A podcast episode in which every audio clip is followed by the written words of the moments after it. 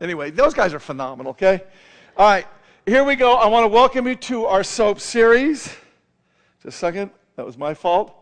And, and it, like I say, if you don't know what soap is, I'll explain it in a little bit more detail in just a second. But for right now, just understand it this way Soap is about getting, is about reading the Word in a way that God can speak to you through the Word. That's what soap is about. Okay? God speaking to you through the Word. Now, when I say that, I want us to just recognize something, which is this. There are some people that say, when you're reading the Bible, this idea that God would speak to you personally, individually through the Word is a little iffy and is subject to a lot of error, and indeed it is. They would say, when you read that passage, there's a universal understanding to that passage, and that's the only real legitimate meaning in the passage. See what I mean? It was about Jesus, you know, resurrecting or whatever. Well, that's the only meaning in it. And what I want to say is, is, boy, we need to understand what the universal meaning is in it, right? I mean, the word is not just a pick and choose, you know, you know, pick the little pieces that we want. It is a whole meal. But the truth is, is that the nature of Christianity, the nature of Christian, Christian means what? Christ followers. To follow Christ. The nature of Christianity is to have a relationship with Him in such a way as that He's leading you. This is what the Holy Spirit is given to us for, right? This is what Jesus says in the passages we've been reading over the last two weeks in our corporate soap time. The idea is, is that God is saying very clearly, I'm going to guide you. I'm going to lead you. And I mean in the most intimate ways, in the most detailed ways. This is, prayer is not about a one way communication to God about all the things that you need or all the things you want Him to take care of. Right? I mean, it's fine to do those things. It's important to do those things, to be faithful in praying for those things and to lift them up before the Lord in faith. But the truth of the matter is, the Christian walk is about a two way communication. An intimate, gnosko is the word in Greek. Gnosko is the same word that's used for sexual intimacy. It means the most intimate knowledge of. It means this interactive, two way communication. I want to show you something here. It's interactive and two way to the point that nobody sitting in this room thinks it could be. Let me show you what I'm talking about. Jesus, when he comes, he comes for two reasons, right? The first one is he comes as a man to show us how life can be in God, to live the life that we're to be living. See? The second reason he comes, of course, is to go to the cross, to take upon himself the consequences of our actions, to die, to raise again, and so on, to redeem us. But remember that first part, because that's the part we're talking about right now. And here's the point. On, I think it was Tuesday's soap, I get to this particular passage. Then Jesus, knowing everything that was about to happen to him, went out and said to them, What is it you're looking for? Now, this is John 18. The Last Supper, his final prayer is all done. He's in the Garden of Gethsemane, and the soldiers that Judas has gone to get are coming to him now to arrest him. Now, what stood out to me? Jesus knowing everything that was about to happen to him. Now, one of the reasons why that stood out to me so much was because I have been reading, doing our soap as we do, you know, and I've been reading all this time about thing after thing after thing after thing where Jesus knows it perfectly. Let me just show you what I'm talking about. This is going back to soaps of last week, but watch this. See, John 13, 21. This is the beginning of that Last Supper. Jesus was troubled in his spirit and testified, I assure you, one of you will betray me. John, the one who's lean, his head is the way that they lean, he's leaning on him. John asked, Lord, who is it? Jesus replied, He's the one I give the piece of bread to after I've dipped it. See, it's just those two that are communicating right now. Not everybody else can hear him. But look what he's doing. He knows exactly who's going to betray him. And then he gives him the, he hands it to Judas. right? I mean, he knows exactly. And he doesn't just know who, he knows when, which is now. because what he says is, is Jesus told him, what you're doing, do it now, quickly. Move out. Uh, uh, what went through Judas's mind when he hears that? He knows in his heart that he's about to betray him. He's already taken the silver. He knows that he's about to betray him, but, right? What you're doing, do quickly. Jesus knows exactly what's in his heart, what his actions are going to be. Then, look, nobody else knows that. None of the people reclining at the table knew why he told him this. why is he saying that to him? And they, they come up with some conjecture and so on. But then now watch this one. Now watch this. This is a little more deep. Now the Son of Man is glorified and God is glorified in him. Judas has left. And Jesus says, Now the Son of Man is glorified and God is glorified in him. What does that mean? For us who know the whole story, it's obvious. This means Judas is going to go and betray him. Soldiers are going to come and arrest him. He's going to be taken to a sham trial.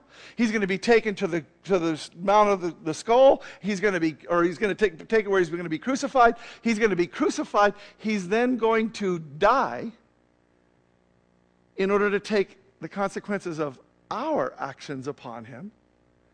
He's going to die, but death can't hold him, so he's going to rise again. This is what it means that God is going to be glorified. This is what he's saying. He's saying he's going to rise again. God's going to be glorified in him. This whole thing is glorifying God, it is reconnecting people with their Creator. Now, we know that because we know the story. But Jesus is saying this before any of it has happened. And he's not saying it this way.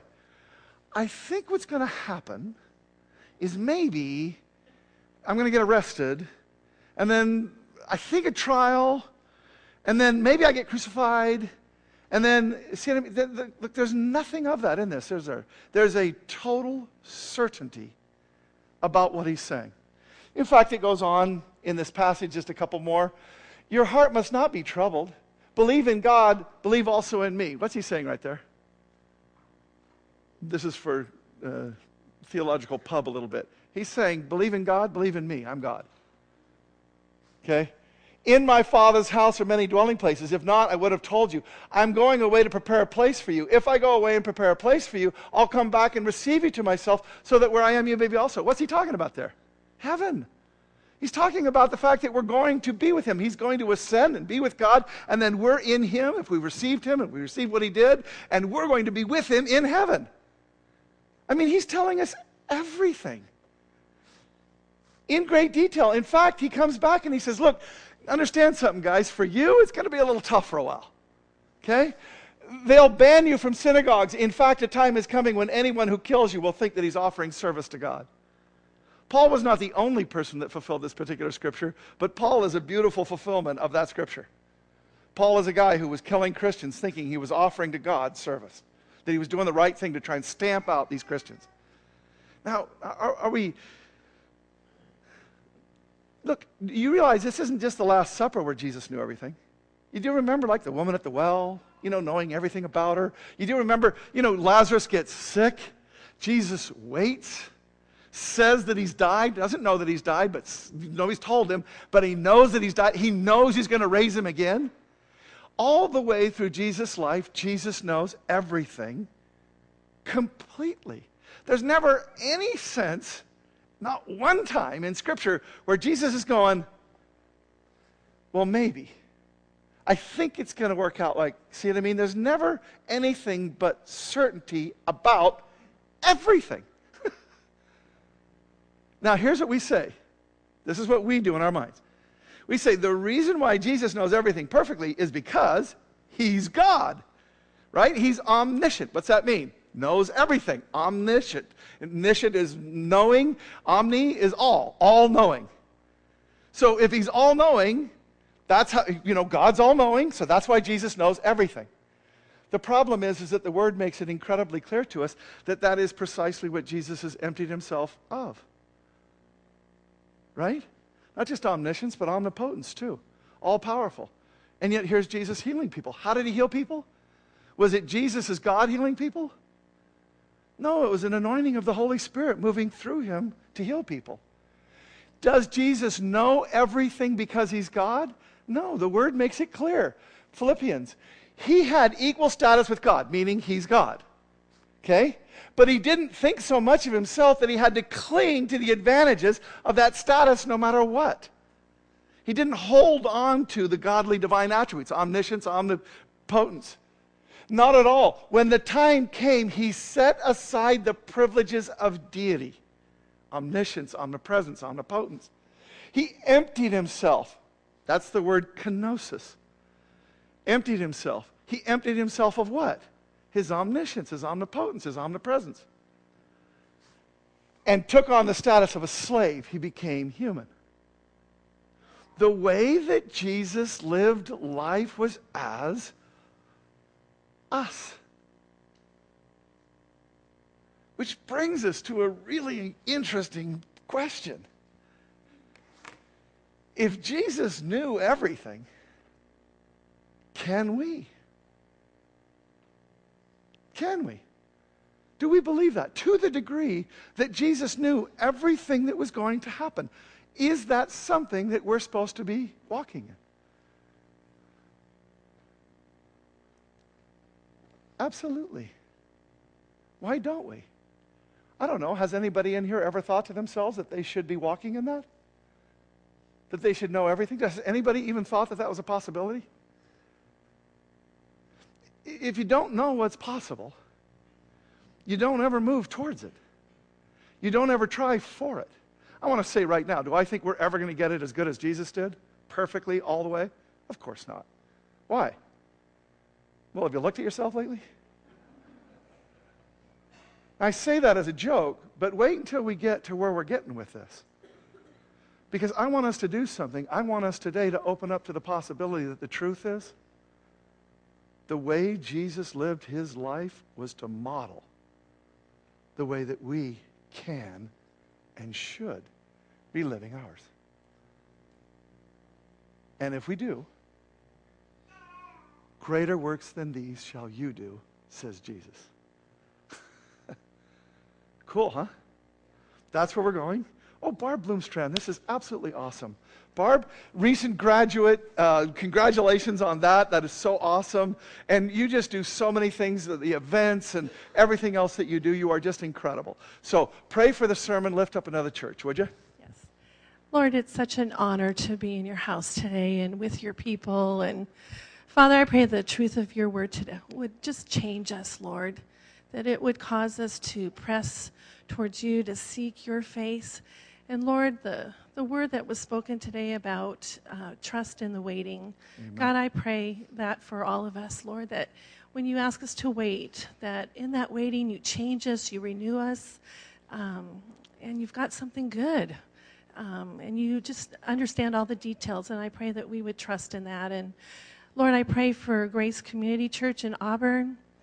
Thank you that they're a church that uh, speaks the truth and, um, Lord, just changes lives. And I thank you that Sean and Elisa have found that church. Amen. Um, and that they're being uh, blessed and ministered to. And I pray that, the, that your word would be spoken today in, in that church. And um, just thank you for all that are here. In Jesus' name, amen. Jesus' name. Thank you. That was awesome. Love them. Love that church. Um, agua, por favor. If somebody could grab me something, I'm still fighting off this cold a little bit and could use a little water. Thanks. All right. Now, as I said, I'm just going to go back real quickly and we're just going to look at Jesus knowing everything's about to happen. What is soap? Okay. It's reading a passage. You can take any passage, the ones that we set up for the church to read together, or any passage. You can do it on this anytime. And what you do is you do scripture, and let me call that you're looking for the speed bump or what stands out. Now, do understand, sometimes that may be the whole of the passage and the meaning, that universal meaning we talked about. Sometimes that may be the revelation. Wow, that's an incredible insight, right? But do understand, it is just as valid that there is that universal meaning, and then there's that thing that stands out that is odd.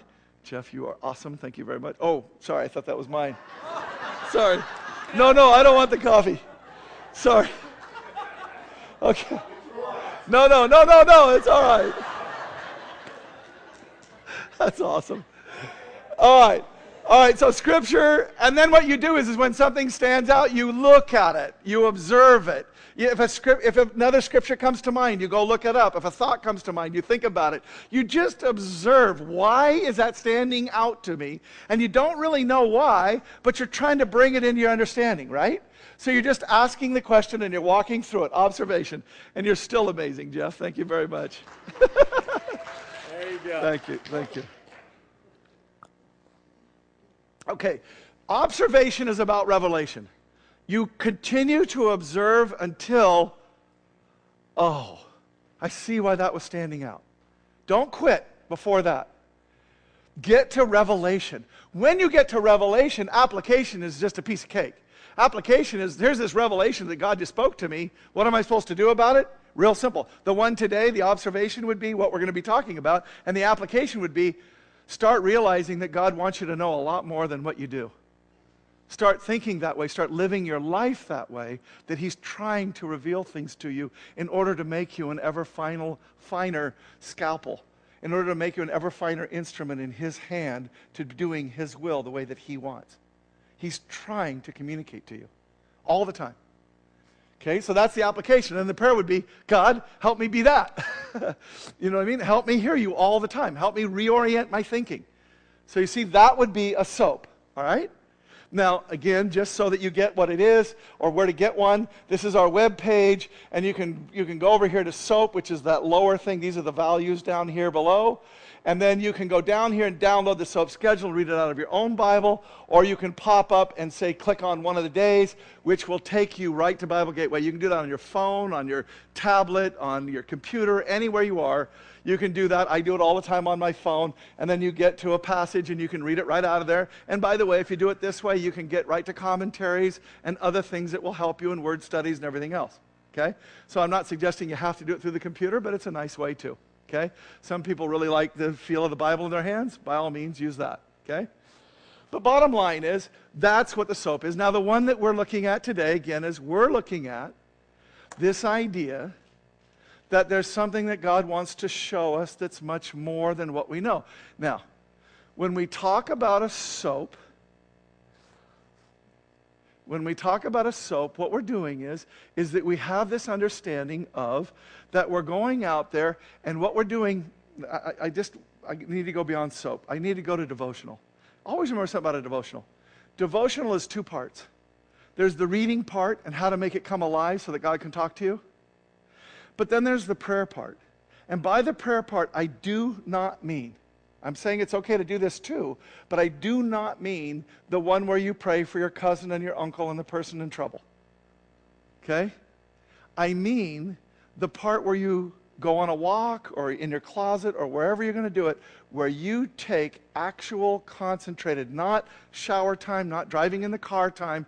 You take a time that is set apart, that is, that is just you and him, and you're just talking to him just like two people would talk to one another. The only difference being that there's a difference in how he talks to us than the way that we talk to him. And we're going to look at that in one second, but I want us to understand it nonetheless is a two way communication. It's just not him talking into your ear in words, even though sometimes it may sound like that. It's actually much better than that. That's actually a fairly inefficient way to communicate. God has a much more efficient way to communicate. But when we do this, remember, and you've seen this before, so I'm just doing this quickly. But when you go on a devotional, I've been making a point about it for a long time. And the point goes, oh, hold it just a sec, I'm sorry. I'm not supposed to be there yet. I knew I was missing something and I couldn't bring it back. Sorry. Okay, how did Jesus know everything that he knows? Is it like this? Did the Holy Spirit does he come to him every morning and wake him up and, and like, you know, waft a little coffee and, you know, get him to wake up a little bit and, and then give him his little agenda and say, okay, Jesus, at 745 today, there's going to be a guy with an arm and he's going to be withered and you're supposed to make it get longer. And, and then at noon, you're going to meet this woman at the well. And, you know, what you're going to do is you're going to talk, to wait till you hear her story. This is really great. See what I mean? Is, is that what's happening there? Is the Holy Spirit just giving him a rundown of the agenda per day? No is there an analogy that we might have in today's world that is actually the anti analogy, but it's a good initial analogy? Uh, how many people know about? I'm supposed to have a coffee bag up here. I don't think, if, if Julie's around, just throw it to me, okay? Thank you. And throw me the other one too. Thank you. Yeah, yeah, yeah. Do it. Do it. Go ahead. Okay. All right. Good throw. Now, does it know, do you know what augmented reality is? This idea that you can go to downtown Seattle, say, and you can take out your phone and you can point it at buildings even as you move it. And what it does is if there's a restaurant or something in the building, or if there's something about the building that's notable, then a little thing will pop up and it'll tell you, like, this is that restaurant and this is the Yelp review on it, and you can call it. You see what I mean? Augmented reality, right? I want you to just think about a metaphor for how did Jesus know everything? Was it the agenda that the Holy Spirit was reading to him at the beginning of the day? Or was it a little bit like augmented reality? That what Jesus was doing was, as he went through his day, he was seeing things. He was seeing things behind the things that were there. This is a, sorry, Google, apologize, glasses, okay? And, and what this is, is this is actually a real thing. This is something they're already developing. I know that Microsoft is working on the same thing. But the bottom line is, as you can see, you know, somebody calls and the glasses say somebody does it, and you can say, Yes, I want to answer that call, and here you are, meet me. That's actually a text, so meet me at Strands, and, and then it sends, and you've got these glasses on. And what you're doing is, is you're just walking through your day, and it's pointing out various things, and like you get to the subway, and it says, Oops, Subway's out of commission today. So you'd say, well, how do I get to the bookstore then? And then it would tell you, well, you go and you do this. And so you go over there. And you see what I mean? Do, do you see what the idea is here? Now that's kind of cool, isn't it? Right? It is very distracting. Now, here's what I want to say. And see, there's all kinds of stuff, and you, you get all the various things, and let me just click past. Okay. Now, is that what Jesus was doing? Is something like that, metaphorically? Was Jesus going through his day, and when he saw the woman, there was stuff that he was understanding? See what I mean? It was he was seeing with spiritual eyes. He's seeing not just the stuff, but the stuff behind the stuff. By the way, can I say something? This will be really important. It, at the end, it'll really make sense. This augmented reality is the thing that'll take away our ability to hear the Holy Spirit at all because it'll be so distracting. Because right now, what happens in your daytime is there's a whole lot of empty time as you're walking to places, as you're doing things. And you're processing, you're thinking, you're allowing. The Holy Spirit can get a still small voice into you.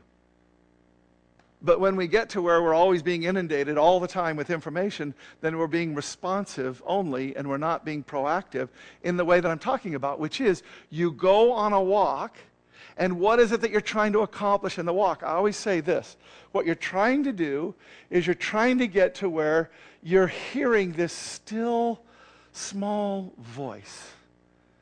This low level, low energy, but this wave that sounds something like this. See what I mean? It's just this really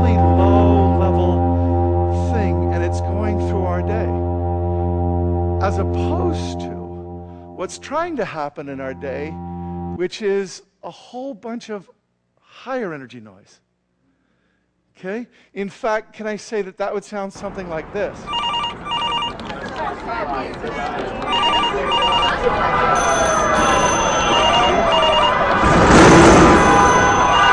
just more and more. And as the day goes on, and there's sirens and there's this and there's See now, Isn't that isn't that what isn't that what life is doing to you? It's creating all this noise. Now, what God wants to do is this when you go out for your walk, what happens is, yes, the world is trying to bring a whole bunch of noise to you. But you started hearing note. You can't, it's in there right now, but you can't hardly even hear it, right? But if you look for it, you hear how you can start to hear it? And the more that you start to hear it, the more it actually takes the other noise down. The more you start hearing the God noise, the what He's saying in the middle of it. See that? Now, I want us to do something here. When we talk about soap, we usually talk about it in the context of reading Scripture, how to make it come alive to you so you can hear what God's saying to you, right? But you do understand that soap as a technique is not at all limited to reading the Scripture. That soap is something that we do in every part of our lives all the time. For example, in prayer, here's what you do You go out and you get a sense of something. You're praying in the Spirit because you don't know how to pray for what you ought to pray for and so on. And you're, you're praying with God and you're praying in tongues and you're, you're allowing the Holy Spirit to speak to you. And as you're walking out there, all of a sudden you've been getting a, a sense of something. It's a speed bump. It, what's a speed bump supposed, what's it meant to do? Slow you down. right? It's going to be a bump. It's going to have to be something that you have to pay attention to. God is God drops something in your heart, but when He drops it in your heart, is it okay? Now here's what's going to happen. At 7:45. So you've already established it's not like that. What happens is something gets dropped into you, and you don't really know what it is. What's happening instead is, is that you're having to discern what it is. You're having to put some leg to it. You get a sense of something. We call this intuition. Now, about half the people in this, how many people would say, I use intuition quite a lot in my life? How many people would say that? See, it's just about half the room. Okay? Here's the truth everybody uses intuition all the time. People who don't like to think that they do because it sounds kind of flaky. But can I make it clear? Intuition is what it is to be a spiritual being. Here's what your dog never does I have a sense of something.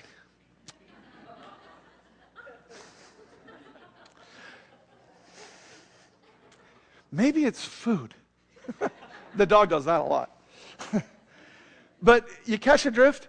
To be a spiritual being is to know things on another plane, in another dimension, that aren't here in your understanding. They need to be brought here. As you get something in your heart, what do you do with it? Is it this? No, it's not that. Is it this? Yeah. What is that? Observation, see? What is that? It, well, that's this. This is not just in my prayer time. This is when I'm at the grocery store and I see somebody. And what I normally do, because I'm on my walk and I'm doing something else, there's no reason for me to pay any attention to them. But if I will let soap become the guiding principle of my life, if I will let speed bumps and a sense of something happen to me, I will see somebody and I'll go, What is that? I'll pray in the Spirit. What is it? I don't understand it, but I need to understand it. Bring me revelation about what that is. Pray through it. Think about it. Work with it.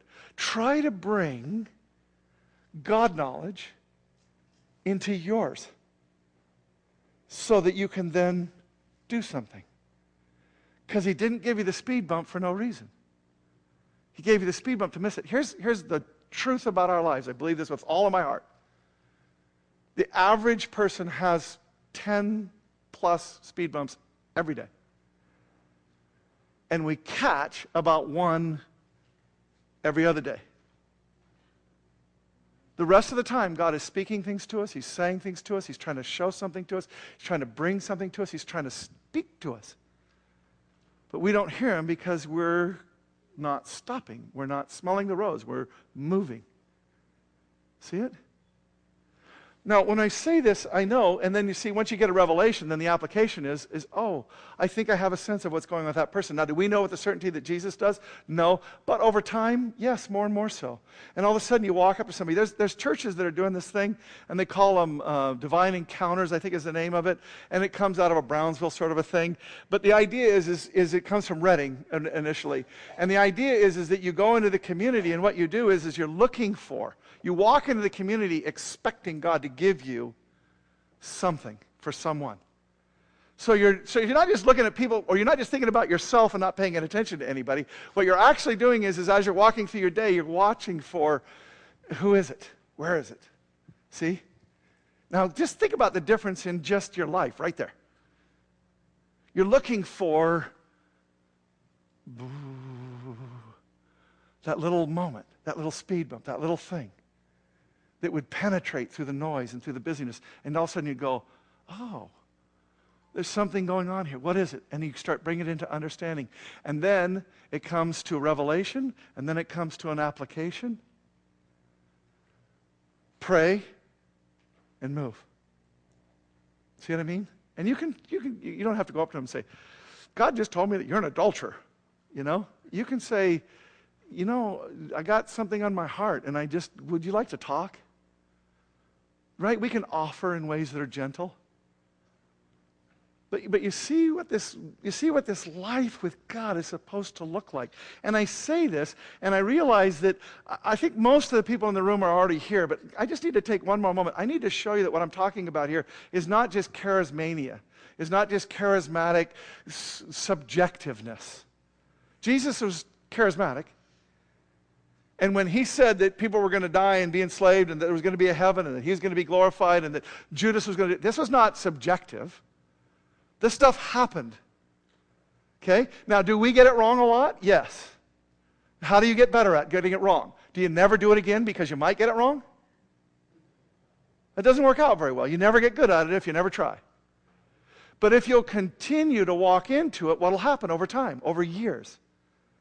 You'll get better and better and better at discerning what really is God and what really isn't. And sometimes the stuff that really isn't God is really close to the stuff that is. But the point is, is let me show you theologically here. Isaiah says, here's how we are. We're precept upon precept, precept upon precept, line upon line, line upon line, here a little, there a little. Here's what this sounds like in Hebrew. Sa sa, sa sa, ka la ka. Now, what does that sound like? It's like a little baby babbling. It has, in Hebrew, it has very much a sense, like da da da da da da. In fact, the way that uh, Eugene Peterson translate this verse is exactly correct when he says da da da da da da da, blah blah blah blah blah blah blah. See what I mean? Uh, that's a good little girl. That's a good little boy. It's like a mom teaching, you know, a child how to have syllables. You know, how to have say consonants and working towards language and understanding. Well, here's what God's saying to us. Don't be offended by it. God is saying the way you guys think is like a little baby to me. Now, many of you have heard this before, but I, it's such an important principle. Here's the difference between how God knows and we know we know outside in. When you look at me, if you don't know me, you look at the kind of clothes that I wear and the way that I do my hair and the way that I speak, and you start learning things about me, but you don't know me. Right? How does God know me? He knows me from the inside out. When I look in the mirror at myself, the way my brain works, that's line upon line, precept upon precept, that's what it's doing. The way my brain works is I look at myself and I say, look at that failure and look at that failure, and there was a victory there, but look at that. And I look at myself and I see this hodgepodge of some good and a lot of bad. Here's what God sees when He looks at me the new creation that He gave me from the inside. And He goes, Oh, He's awesome. Now, is there crap out here? Is there stuff that's all messed up and needs covering of the blood of Jesus? Yes. But what does he see when he sees us? The inside. Understand it this way God didn't need names for animals, He didn't need to name cats cats. He gave us the naming of it because our brains need k, a, t, in order for us to bring up the image of, you know, a four-legged, a four-legged incredibly independent animal. Right? That's the image that we have when we call up that phoneme. That's a line upon line and a precept upon a precept. That's what it is. Here's why God doesn't need the names of the genus cat because He knows every single one of them perfectly and purely from the inside out. He knows everything perfectly and purely. We don't. What do we need to do? We need to take the inside out the pure knowledge that God has. We need to bring it into our understanding. By the way, this is a great, a whole other sermon, but praying in the Spirit is very much a way of making syllabic that which is actually beyond language. Because it's, da, da, da, it, it has a consonantal value to it, which is closer to the way our brains need it in order to understand it. So it's kind of an intermediary step of bringing the knowledge of God into something that my mind can capture. Again, I, I don't want to belabor this point too much. I talk about it quite a bit because I think it's a really important principle. But here's the point that we're making God knows everything perfectly and purely, and it is his great pleasure and desire to reveal it to you. That's what he's doing. That's what he's about. That's what he's trying to do in the relationship with us. When he gives us the Holy Spirit, the guide, the helper, the counselor, he means us to enter into a gnosko, intimate relationship that is two way and that is bringing understanding. And again, if you want to just prove it out theologically because I just don't want to be that charismatic that's right. We don't yet see things clearly. We're squinting in a fog, peering through a mist, but it won't be long before we'll see it all as clearly as God sees us. We know in, we know in part. We see through a mirror dimly. This is the outside going in. We never, you know, sometimes we do get to a transcendent knowledge of a person and we know them more so on the inside. But God knows us directly. And we're going to know in that same way when we are with Him. Now, the truth is, He's trying to make us taste as much of heaven as we possibly can right now. That's what God is doing. He always wants us to taste of the heavenly things. Why? So that we can be a witness and a testimony of the incredible things that God does and has. right? How did you know that? I know this God, see? he, he loves you. Are you an adulterer? Yeah. But He loves you. He's talking to you, He's trying to help you. He's moving on your behalf. See it? I mean, this is cool stuff. I want to. I go for my walk. Before 2008 crash happens, I feel, and I've told you this many times, I told you this before the 2008 crash happened. I said, God is speaking to me, and what he's telling me is, is that he's desperately unhappy with the state of the American church, that we think we're doing a great job because our numbers are strong and our finances are strong. And the fact is, is that we're not discipling people. In fact, the richer we've become, the more we've taken the ministry from the people and put it in pros. And now they're growing like weeds, and the congregation is going through the worst discipleship. The, the congregations are not being discipled anymore. Now, can I say something? Now, when I say that, that sounds like, yeah, of course. A, because you've heard me say it, and B, because if you read the literature and all that kind of stuff, everybody's saying it. Barna and Gallup and all these people are finding over and over discipleship in the last few years just went in the toilet. But can I say something? Before 2008, nobody was saying this. Everybody was patting themselves on the back about how great things were. But I was making time in my day to go out there and pray, and quite surprisingly to me, I mean, it was a shock. And it wasn't that God said, I'm desperately unhappy with it. it I got this sense of something, and I started praying about it. And the more that I prayed about it, and the more that I saw God on it, the more all of a sudden I started getting this weight of, oh my gosh, there's something terribly wrong. And we started making a transition before everything fell apart in the economy and then finances. It took about a year after and so on, and all this kind of stuff. Now, where did that come from? That came from this dynamic that I'm talking about. Do you remember? I'm a guy who had a period of time in his life that lasted for, I can't remember how many months now, but it was, a, I don't think it was quite a year, but it was almost a year's worth, where every single meeting that I went to, on the way to the meeting, now watch, I wasn't listening to the radio, I wasn't texting, right? There wasn't even texting back then. But I wasn't doing something else. What I was doing was because God had started talking to me about what was going to happen in the meeting, it never occurred to me to do anything but get in the car and start praying. So in the car, I would start praying about what's going to happen in this meeting, and then God would just tell me everything. Now, look at what I was doing. I just assumed that God was going to tell me what was going to happen in the meeting. It didn't occur to me that that was something that it shouldn't be happening, because it should be happening because God did it. I went, wow, this is cool. And, and literally, when I say this, understand, we're way past subjectivity here.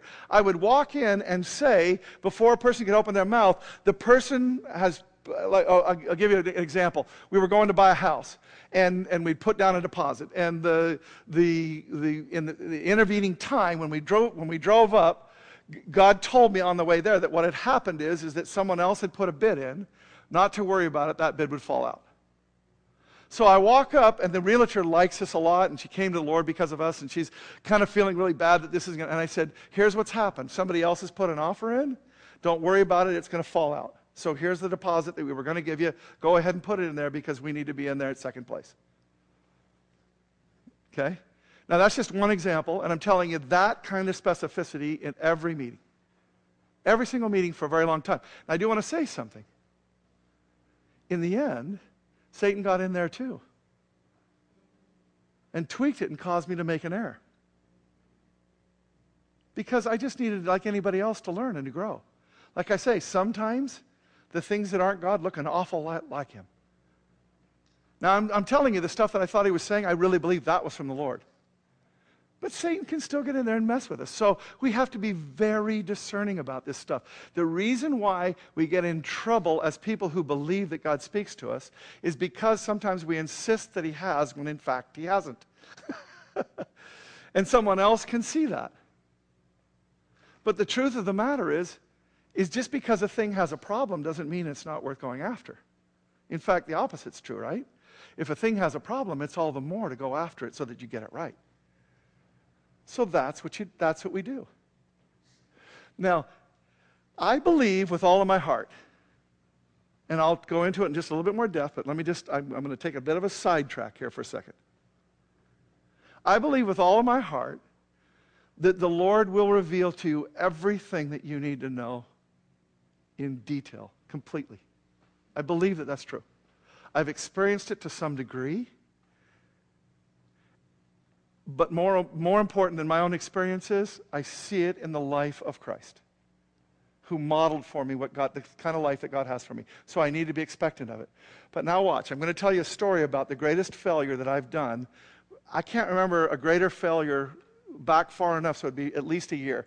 Now, when I tell this story, there's people sitting in this room that are going to say, Oh my God, Kurt, you thought that was a failure? I've got 10 of them that are much bigger than that that you did. Okay? But, but I just, I just want you to get a hold of something. For me personally, I want to show you how subtle all this stuff is. So here's what happens. On July 1st, and before July 1st, I told everybody, I said, I have one of the most important sermons I've preached in a very long time. I promoted it that way. I said, God has given me something to speak about. This is as important as anything that I've talked about in a very long time. I can't remember when anything's more important, and I'm telling you, you need to.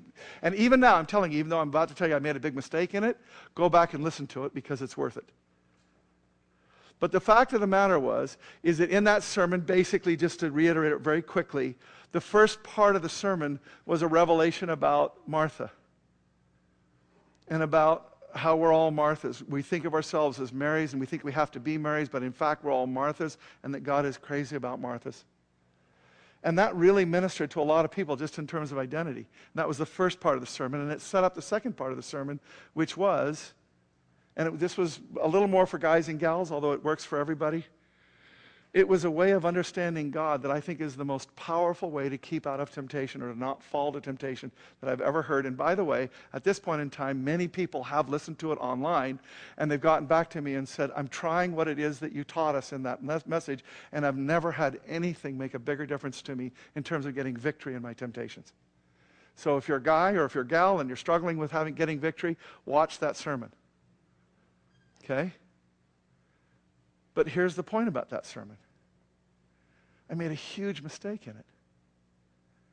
And by the way, it doesn't hurt, the, the content wasn't. It was that there was this conceit. That's what we call it in writing when you're a scriptwriter. You call it a conceit, and that's a way of communicating something. And it's usually a way of communicating something that makes the thing have more depth, resonance, or in this case, sticky. Sticky means how does it get inside so that it becomes part of me? And there was this stickiness to the sermon. I to, remember I read, those of you who were here, I read a long section out of a book. And then there was another section that I had to read in order to make it sticky, and I wasn't, didn't have time to read it. I was already an hour and 15 minutes, and I was like, oh my God, I screwed up. Right? So I just quit. But the fact is, that second part, I knew from the beginning that that second reading was more important than anything else, even though it wasn't new information. All the information's in the sermon that I gave. But it was that second story that made it all slot into the proper places in your soul to where you would have never forgotten it. And I didn't get to read that second story because, because, now watch, because I'm a 55 year old man who's having to live like a 30 year old because of what's going on. Now, this is, I'm about to touch on something right here that is another sermon and I'm going to get to it. And this is, this is this huge thing that God is doing. I cannot wait until He releases me to give this sermon because it is so important about something that we're missing as a whole thing. And you'll get a, a snippet of it right here. But here's what I'm saying, okay? There is different rhythms to life and stages of life, right? When you are 55, you do not have the energy that you do at 30, do you? Period. Right? You actually do have an energy that is supposed to be doing something entirely different and is incredibly important. And that's what the sermon that I'm going to get to preach one of these days is going to talk about how important this stage is and how we're just totally not using it at all in any part of our culture. Because here's what's actually happening when you get to 55, you get fired unless you're still putting out like a 30 year old does unless you're still performing at that same level. Here's how 55 year olds perform like 30 year olds Starbucks. That's how they do it. I'm not kidding, right? And what happens is, did you know that, that biochemically, what happens is, when you, when you open a thing of coffee, and I'm going to open it for you, and I'm hopefully it'll waft out over the congregation here. Did you know that just smell, if you're a coffee drinker, just smelling coffee, okay, just smelling coffee, okay, it will actually do about 80% of what drinking it does. Did you know that? Just smelling the coffee brewing will actually cause your body to respond chemically to 80% of what it would have done if you had drank the cu- cup of coffee. So what we need to do is just drink a little bit of coffee so our body remembers what it's like and then just smell it a lot. Okay? Because it'll do 80% of it. Now here's what caffeine actually does. Caffeine does not actually wake you up. It simply tells the cells that are tired not to set off the chemicals that tell that I'm tired. So you're actually just as tired as you were, you just don't know it, and you keep going in it. Now, that's a real problem for somebody who's 55, and, and let me show you why. It's a problem for if you're 32. Now, watch this. Here's what happens this is particularly true with guys. When you have testosterone in you as a 30 year old, you're chiseled in your body in a certain fashion. But here's the part that you don't understand you're actually alert. Testosterone actually clears up the cloudiness that any 55 year old can tell you about. That sort of murkiness that comes into your thinking. This is true of women too, by the way, except that women's testosterone is going up as they get older, and that's why they get so much smarter than us men. But it was a nice one. Come on. But the point is that you can give a 55 year old a shot of testosterone, and here's what he'll become you remember that guy who was 20 years old and he was completely convinced that he was right, even though you, as an older person, could look at him and say, My God, you can't see how wrong you are? If you give a 55 year old a shot of testosterone, they will become completely assured of the wrong decisions which they are making. That's what happens. See, there's, you make wrong decisions when you're younger, and then you start learning how to make right decisions more and more. And then, like I say, the sermon I'm going to preach, you go into a whole other realm that we're not even using because we don't have any place in our society for it.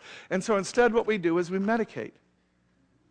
Now, I'm 55. I need to be productive. You know what I mean? I don't like, I don't like being so tired. And by the way, 14 years, average day in 14 years has been 14 hours. Average day many, many, many, too many to count, 16 hour days. This is not God, by the way. He did not lead me to do that. This is me not following God. So I do not lift this up as some sort of braggadocious. I lift it up as a fault of my own. One that I share in a culture that has a lot of A types in it, which is Bellevue. Okay? I mean, right? Microsoft says, don't worry about it. You can come in anytime, which means you come in and never go home. A type, right? So the point is, I hear from my brother that, you know, I don't like jitteriness. I hate jitteriness. I drank coffee a little bit, and God, the jittery, how can you stand that? I mean, that's just horrible, right? I hate it. But my brother tells me if you drink a Red Bull, you get caffeine, and it doesn't make you jittery. And he's right. Because about two months ago, I said, Man, I just can't be this tired all the time. I'm too stressed. It's catching up with me. There's a bad thing that's happening in me physically. I should be exercising. That would have got rid of a lot of it. But even then, and so I start drinking this caffeine. And bottom line is, oh my God, this is great stuff. This is the elixir of youth. This is awesome, baby. Right? I'm back to 30 years old, right? And I'm just convinced that what I'm doing is right, even though it's probably wrong half the time. But the bottom line is, is man, I'm just cranking out huge documents, and I'm just, just this is awesome. This is back when I used to be able to juggle five balls at once, and if I didn't have five balls in the air, I was like, what's wrong with life? Right? This is awesome. What is that? God, he's knocking. Enough with the caffeine. I hope we can, I hope we can forget that, but thanks. All right. So that's awfully loud, isn't it? All right. So here we go. So the point is, is I'm making this incredible mistake in the sermon that I wrote because I have energy, artificial energy. When I write the sermon, I say, my God, this is at least 30% longer than it needs to be, than it has to be. This is 30% longer than it can be for me to ever have any hope of it getting across in the fullness that I want to get it across in. This is not okay. But I had my little friend. And my little friend was telling me, you can do it. right? You can do it, Luther. Right? You can do it. So I said, I can do it. So I do the run through on Saturday night thinking I can get rid of a bunch of stuff. Oh my God, it's still way too long. Saturday night. You can do it. Sunday morning, I wake up, drink one. I can do it. In my run through, it was so long I couldn't read that last section. Don't you think at some point in time something would have went off in my head and said, maybe you need to do something different, like maybe make it two sermons. Uh, by the way, I meant to do that all along, but it's just the, the way that it worked out, and I couldn't. And it, but you see, what really my little friend was telling me, you can do it. See? And so I tried, and guess what? I couldn't do it. I tell that as a funny little story. Does this mean you can never drink caffeine again? I, I, suspect that people that drink a lot of caffeine probably get to the point to where it's almost irrelevant. So maybe you can still drink caffeine and hear God. But did you hear the maybe part? I really want to make this argument, and I really want to go after this thing. You know the noise that we were talking about earlier? You know the noise of life that's trying to capture your attention? Do you know what the biggest generator of noise is in our own lives? Us. We're, we're caffeinating, have an agenda, have it all laid out, got it worked out in our heads, moving according to the way that we think that we should move. You know what we're not doing? We're not emptying ourselves. We're not doing what Christ did. We're not kenosing, kenosising. We're not emptying ourselves of ourselves so that we can hear God if we were doing that, we would get back to do I have sound? I should have sound. Do I not?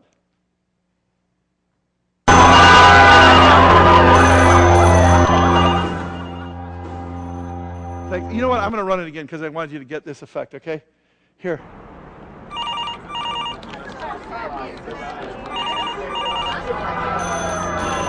This noise is what this is us. We're generating this. If we will take the time, and I don't just mean the time to do a devotional in the morning, I think doing a devotional in the morning is like a tithe. I think it sets you up. I think you can do emails and watch the morning news and lose half the effectiveness of a true devotional because you're already amped up.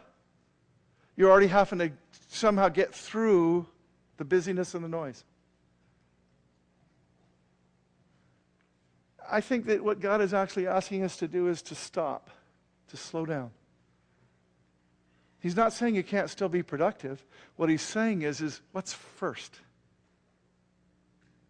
Here's the thing that I want you to write down that I'd like us all to be doing. I will expect God to speak to me ever more completely and will adjust my life to hear him. I really think that the biggest thing is just expecting it. Do I expect that I will ever hear as clearly and completely as Jesus did? Do I expect that that will actually happen in my life? Here's the answer to that not really. But here's the truth in that that's not where I'm going to live. Where I'm going to live is, is that God is trying to speak to me that way, and the issue is me. And I don't mean it works me, I just mean if I would just, if I would expect something different, if I would keep Him first. What it is to be standing right with Him, His kingdom and His righteousness expecting him to add all of the work stuff and all the other stuff. This is not an appeal for you to quit your job. This is an appeal for you to understand how deeply God has things for you in your job. In the programming problem that you have, in the political situation that you have, in the need that your cubicle mate has, in the this, in the that. It, this is the grocery store. This is every part of our lives. This is just simply reorienting ourselves to a God who is living in us